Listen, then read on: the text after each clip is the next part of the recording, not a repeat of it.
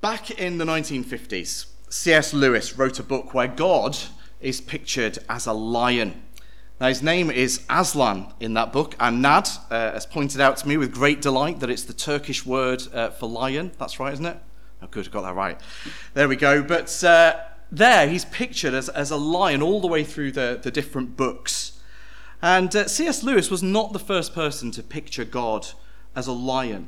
Now, arguably, it's Jacob uh, in Genesis as he looks forward to the lion from the tribe of Judah, who is the Lord Jesus, who is God himself. But really, in terms of running with the idea, it was Amos who made the most of this image. Now, Amos wasn't a, a prophet by profession, if you like, he, he, was actually a shepherd. And as such, he would be used to lions. Uh, they were a common part of the, uh, the world at that point. They would come and they would chase your sheep. And he was called as a prophet to speak uh, to the northern kingdom, especially. And the time that he's preaching is towards the end of the northern kingdom of Israel. But it was actually a fairly stable time, politically speaking, the, the sort of quiet before the storm. Jeroboam II was on the throne in Israel, and he reigned for 41 years. I can still say that's longer than my lifetime, just about. But most of the northern kings, if you follow them through, they only reign a few years before they're assassinated or something happens. Jeroboam managed 41 years. Um, and that stability meant that Israel and Judah in the south as well had grown prosperous and wealthy. But that doesn't mean that everything is okay. God sends them a wake up call in the guise of the prophet Amos. He's going to wake them up from their stupor in their prosperity and comfort. So, our first point is the lion roars. So that's really chapters 1 to 2. God introduces himself right at the beginning as a roaring lion. So, uh, chapter 1, verse 2 the Lord roars from Zion and utters his voice from Jerusalem. He's roaring from the peak of Mount Zion, declaring judgments on the nations around God's people. And as you go through chapters 1 to 2, there's judgments on Damascus, on Gaza, on Tyre, on Edom, on Ammon, on Moab. And then the twist comes in chapter 2. God then starts to declare judgment on Judah and Israel. God is clear about their sins. Judah had rejected the law, 2 verse 4. But the northern kingdom had gone much, much further. They were trampling on the poor and afflicted. They were passing round sexual partners between them, even within families. They were making Nazarites who'd taken special vows not to drink, they were making them drink wine. They were forbidding prophets to prophesy. The picture that you get is that Israel has become an absolute and total mess. So, from chapters 3 onwards, it speaks of the judgment that he brings upon them especially, like I say, to the northern kingdom. That's our shortest point, the other two are a bit longer. The lion pounces. In chapters 3 to 6, God brings oracles to the people through Amos, four oracles telling what is to come. The first is in chapter 3.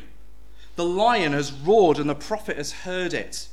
The roar means the lion is coming for his prey, and Israel, we're told, is that prey.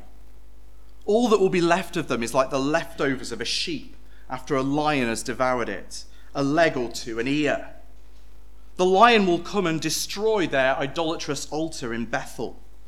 He'll destroy their first homes and their second homes. Again, a bit of a clue that they are um, really quite well off at this point. They're called houses of ivory. This is a prosperous place, but it's going to come crashing down. That's the first oracle. The second is in chapter 4. Here, the women are likened to luxurious cows, just like this sort of farming imagery. It's sort of the Aberdeen Angus uh, of the ancient world, lazing around, drunk, and living off the backs of the poor. The sort of closest you get to it, I think, now is that I've never, I've never watched it, but I'm assuming uh, sort of desperate housewives kind of thing. You know, they're, they're all at home, not quite knowing what to do, so they get in themselves into trouble. But that cow imagery is sort of twisted as we're reminded that, well, what happens to animals? They're led to the slaughter. And that's what's going to happen to these women.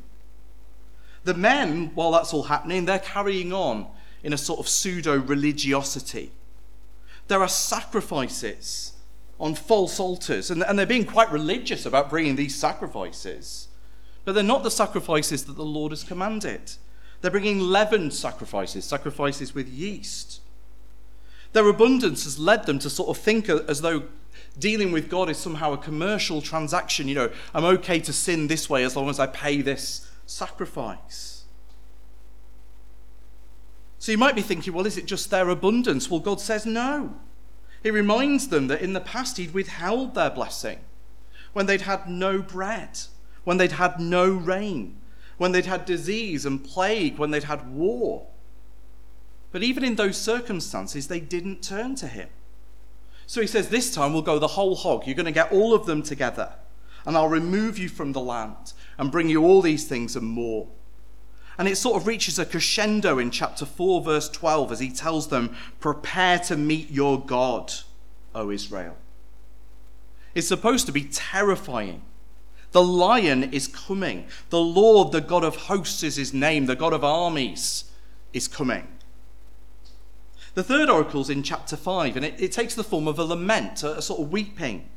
Amos 5, verse 3 For thus says the Lord God, the city that went out with a thousand shall have a hundred left, and that went out with a hundred shall have ten left to the house of Israel. He's saying he will literally decimate them. And I do mean literally in that sense, because decimate means make only a tenth of. That's what he's going to do. Only a tenth will survive. That's the picture there. And yet, even though he's told them this is coming, he still pleads with them Seek me and live verse 4. Seek the Lord and live, verse 6. Seek good and not evil, that you may live, verse 14. Don't go to the golden calf in Bethel. Don't go to your shrine in Gilgal. Go to me. Seek me and live. I'm the one who made the stars and the sea, the day and the night. Don't be frightened of me in that way. Seek me. And yet they don't. They continue to oppress the needy. They continue to take bribes and pervert justice, we're told. And so God tells them they'll build these houses, these fancy houses, but not live in them. They'll plant vineyards for their expensive wines, but they'll not drink them. I will pass through your midst, God says in verse 17. The lion is coming. And then the final oracle in this middle section is from 518 to 614. God pronounces woe on those who are looking forward to God's judgment. There are Israelites who are sort of calling on God to judge their enemies. They're calling on God to judge the nations. But they're ignorant of the fact that God is coming for them. And he reminds them of the horror of judgment. It's a horrible day, says the Lord, a day of darkness. He tells them that they'll run from the lion, but they'll get eaten by the bear where the wall that you sought to rest on, to sort of lean against, will turn out to have snakes in them. They think again that their religious observance will save them, their assemblies, their feasts, their songs, their sacrifices. Well, God tells them to stop singing. Stop singing and start listening. And Amos uh, chapter 5, verse 24 let justice roll down like rivers and righteousness like an ever flowing stream. That's what God wants from them, not songs and festivals. But they won't. So God says he will take them and their idolatrous images and throw them out of the land. God invites the rich and powerful to have a look at the other lands that seem so secure and prosperous around them, but have since been destroyed by the Assyrians. Are you better than these kingdoms? God asks in chapter 6, verse 2. They think their money is making them secure. They're sitting on beds of ivory, eating the choicest lamb and steak. They sing along with the latest songs on their instruments, which they've invented. So much like leisure time have they got, they're inventing instruments. Who drink wine from bowls rather than cups. Then you know you've got a real problem, don't you?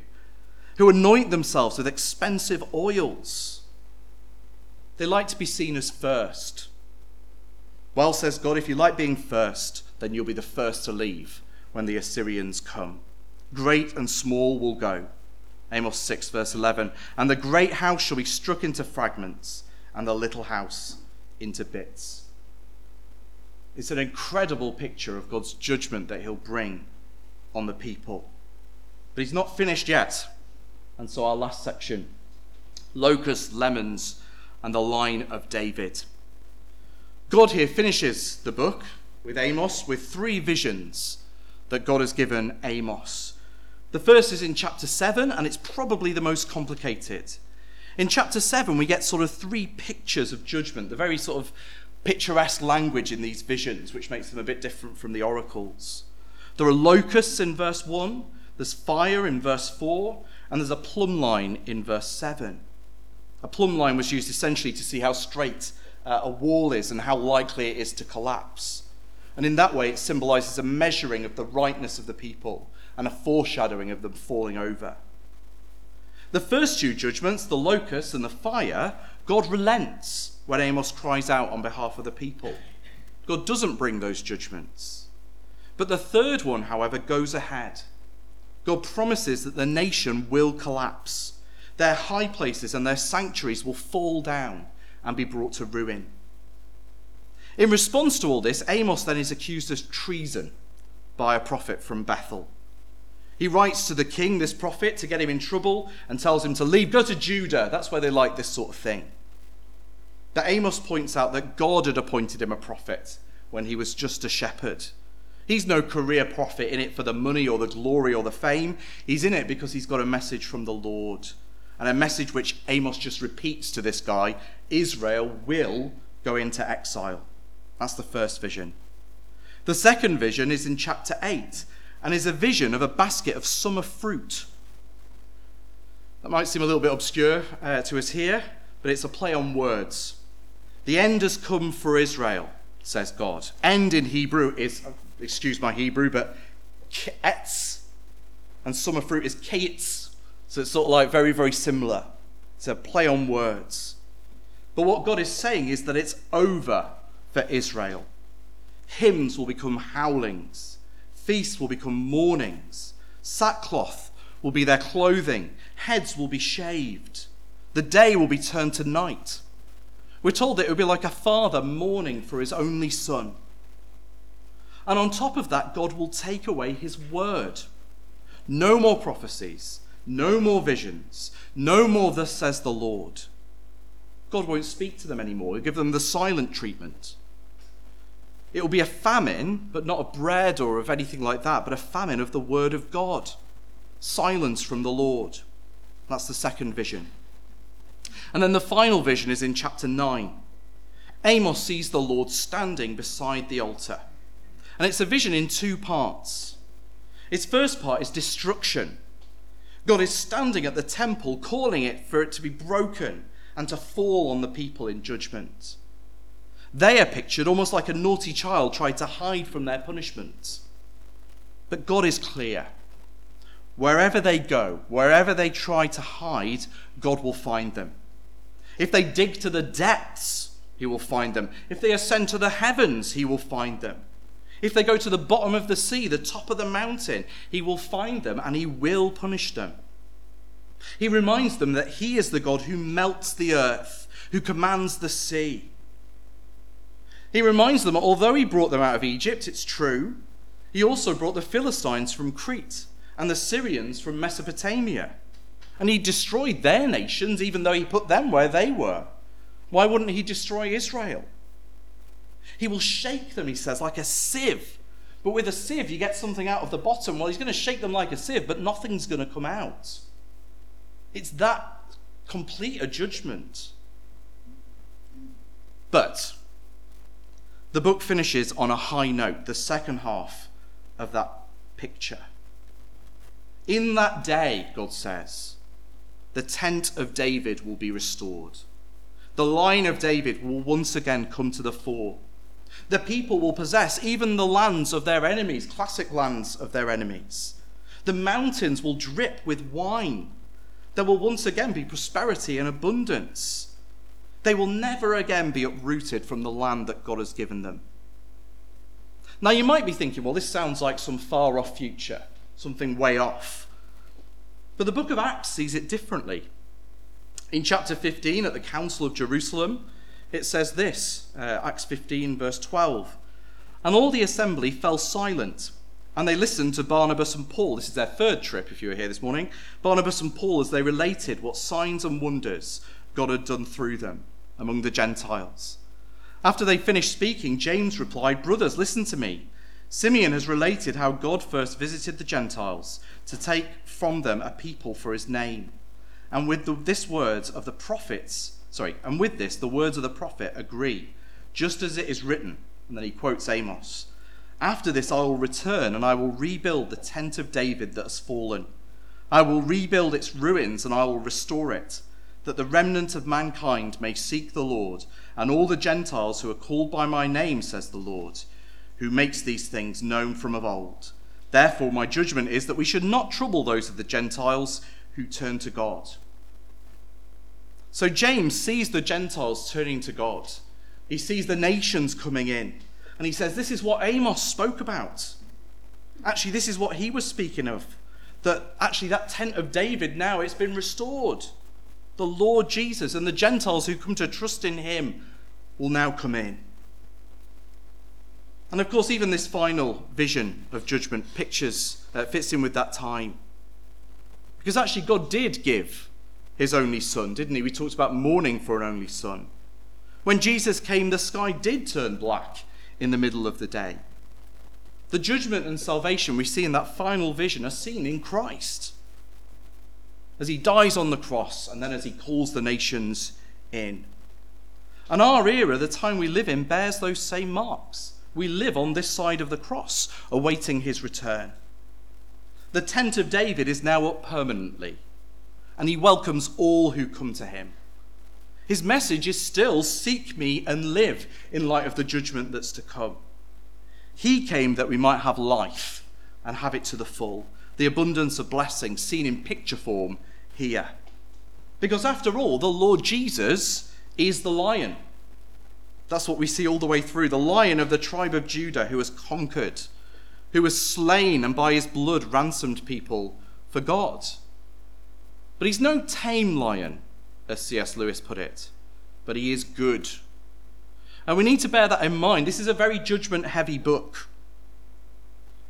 But it's not because God is good that there's a problem. Sorry, it's not. It's not because God is not good that there's a problem.